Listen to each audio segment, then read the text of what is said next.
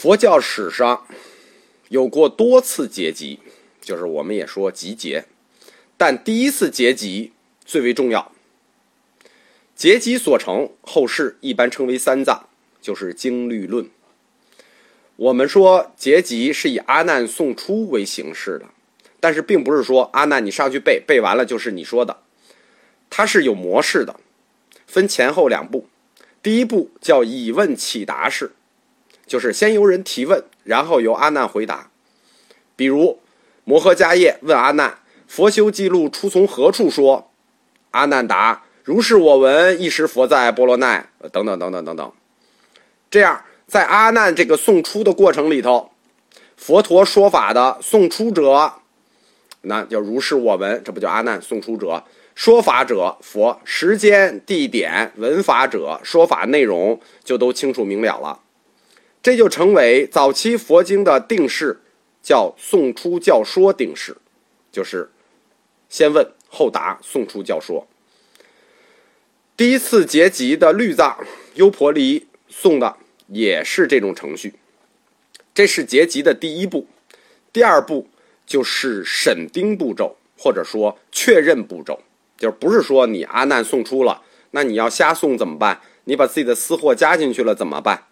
它这个模式很像伊斯兰教的圣训阶级，就伊斯兰教有一本根本经叫《古兰经》，还有就是穆罕默德日常说过的话。日常说过的话呢，叫圣训。所谓圣训，也是这种阶级审定过程。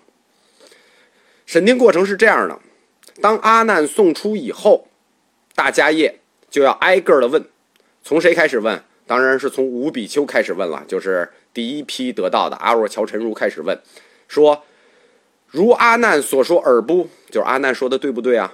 答：“尔。”长老大迦叶，我亦如是之，就是说，是的。呃，长老大迦叶，我是我也是这么听到的，如阿难所说。然后次问长老君陀，次问十力迦叶，然后次第问至五百罗汉啊，那这个就很严肃了。从阿若乔陈如开始，一直把五百罗汉全部问遍了，说是如阿难所说不？这样你阿难你想加自己的私货，这事儿就没戏了。就是说你阿难送出的这个东西，其他五百弟子都听到过，那这个就。阿含经的集结就很严肃了，就是可以说基本上百分之百确定就是佛说了，因为五百人都点头了这件事情。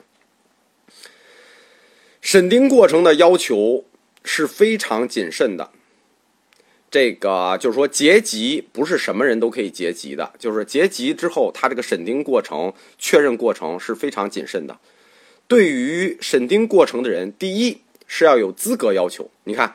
第一次结集的这些所有的集结集众都是阿罗汉，他是有资格的，不是你谁都说啊，我听过佛说，你听没听过啊，对吧？这些人都是佛陀的亲传弟子，甚至很多都是佛陀的长随弟子，五百众，这样就保证了审定者具有权威性、可靠性和代表性。第二就是要有数量要求，你不能说阿难你送出一个。啊，乔晨如说：“我听过啊，前五个听过，后四百九十五个都没听过，那这事儿就不靠谱了。就是说，审定的过程既要有资格要求，又要有数量要求。这就是为什么第一次结集最重要、最可靠，就是是最根本佛说。关于结集用的语言，我们在佛教十五讲里说过，我们就不说了。结集所成的经藏、律藏，就这七个月，数量很大，内容很复杂。”这个大家可以想啊，这么大的数量，这要背诵下来，那记忆就是非常难的。所以在佛教里头，就是佛教教众里头，有一类专业人才。这些专业人才，他们的特点就是特别能背诵，叫一持经法。就是这这一类人才，就是专门一持经法的，就专门背诵经的。那不是人人都有这个能力，而这一类人。又叫诵经者，那这是很显然的。还有一个特殊的名字叫多闻者，所以在佛教里头说到多闻，多闻就是能背的意思。关于能背戒律的、背经的人叫多闻，背戒律的人叫持律者。中国的四部阿含经翻译，实际都是靠这种多闻者背诵出来的。在这个阶段。根据不确定的资料，就是第一次大集结王舍城集呃结集，同时还有一次结集，这次结集在教史上不被人注意，但非常重要。这也是后来引出大乘经教开始就存在结集的这种可能性。根据后来中国的翻译家，就是真谛、玄奘的记述，说，在迦叶召集五百罗汉进行第一次结集的时候，他们在七叶窟嘛，在七叶窟西四十里，有数百千人结集。这数百千人是以谁为首的呢？叫婆师婆为首的。婆师婆和迦叶同时进行了结集。这次结集又叫窟外结集，或者大众部结集，这是以有别于迦叶主持的窟内结集的。窟内结集又叫上座部结集。所谓窟外结集，也都是佛弟子，而且圣凡都有，并不是说呃这个他们都是这个凡圣者阿罗汉都在窟内不。窟外结集也有阿罗汉，也有圣者。之所以它区别于窟内结集，因为窟内都是长老阿罗汉，但窟外呢有长老，也有普通佛弟子。但这一次，窟内的上座部和窟外的大众部，和后来部派时期称呼的大众部与上座部是不同的，因为。这一次就是我们说，连阿难这种资格，迦叶都否认他有结集资格，然后他都要修成阿罗汉果才可以参与结集。但是佛陀弘法四十五年，有很多人听过佛陀的教法，也有一些阿罗汉可能就没有受到迦叶的许可，你就不允许别人结集了。别人可能也听过很多佛说，这个他们也有结集的资格呀，只不过就没有你的这个。这个这个资格这么正而已。第一次五百上座所集结集的是经律藏，而第一次窟外结集的就包括了阿毗达摩藏、禁咒藏。部派佛教最早的理论分歧，很可能就是这次窟外结集来的。呃，大家理解了吗？就是说。因为迦叶选择结集的人非常的严格，所以有一些听过佛说的人，他们就在窟外进行了结集。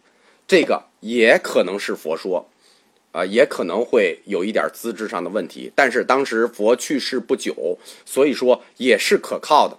所以他们的结集也是佛说。这就是后来部派和大乘最早追溯自己的理论根源，就是这次窟外结集。虽然。窟外结集这种说法，在很多这个典籍里可以见到，包括真谛大师、玄奘大师的说法，但是一直没有得到学界的正式认可。但是我们要从这个事情的情理上分，是完全可能的，甚至说应该是一定会发生的。因为摩诃迦叶的结集，它是倾向于苦行，那它是头陀行第一嘛，倾向于苦行是。较为保守的上座派发起的，那么，在僧团中，你看千二百五十人聚，那一千多人，这还是长随，还有外地传法的弟子，只挑了五百个，那剩下的人在哪儿呢？很可能剩下的就是一些意见长老已经被迦叶排除在外了。嗯，就是我们说以长老婆师婆为首的，因为有一些长老他本身就具有较为自由的倾向。不是注重佛的原话，他比较注重佛的意义和发挥，就是佛的发挥，具有随俗传法的一面，所以就结集了阿毗达摩藏及论藏以及禁咒藏。禁咒藏那就是非常贴近民间的，需要用咒语治病啊、驱邪啊，这完全可以理解。而论藏这种形式就是从窟外结集开始的，以窟外结集为标志。说明部派佛教的分裂已经产生了萌芽了。第一次结集其实涉及的应该都说是小乘部结集，那大乘部的结集在什么时候呢？大乘兴起以后，在大乘的典籍里也记载过，第一次结集的时候就已经结集了大乘藏，但这是完全不可能的。根据《大制度论》记载，就是大成藏实际是文殊弥勒在阿难之后，阿难灭后才开始集结，但没有说明具体的地点。按照大成自己的立场，佛陀在弘法宣教的时候，实际已经隐传了大成的菩提道，所以追溯说，在第一次结集的时候出现了大成结集是无可非议的。那如果要追溯，就要追溯到这次窟外结集。到佛灭百年以后，我们想第一次结集完了。大家注意啊，第一次结集完了之后没有文字，仍然是背诵。又过一百年，对佛经经教的背诵诵持，尤其是论说，就是阿毗达摩藏，这个分歧就越来越大了。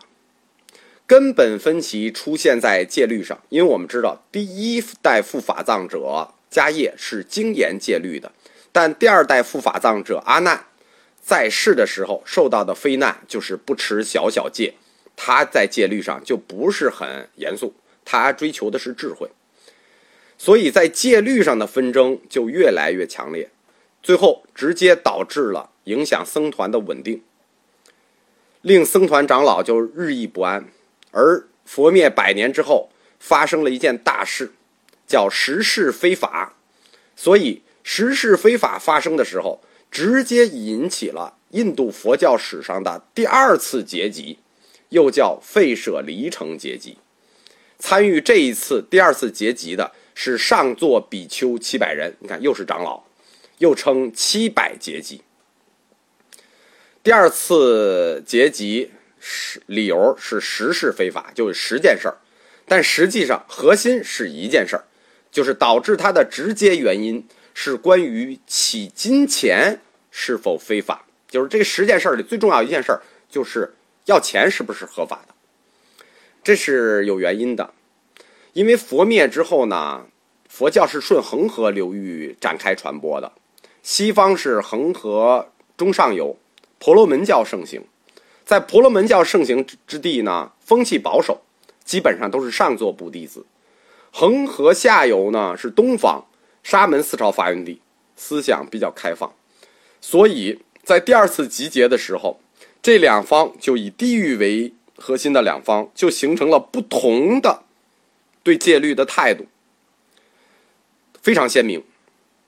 他们就在这个费舍离城，西方僧团与东方僧团就展开了这次大辩论，尤其涉及到钱的问题。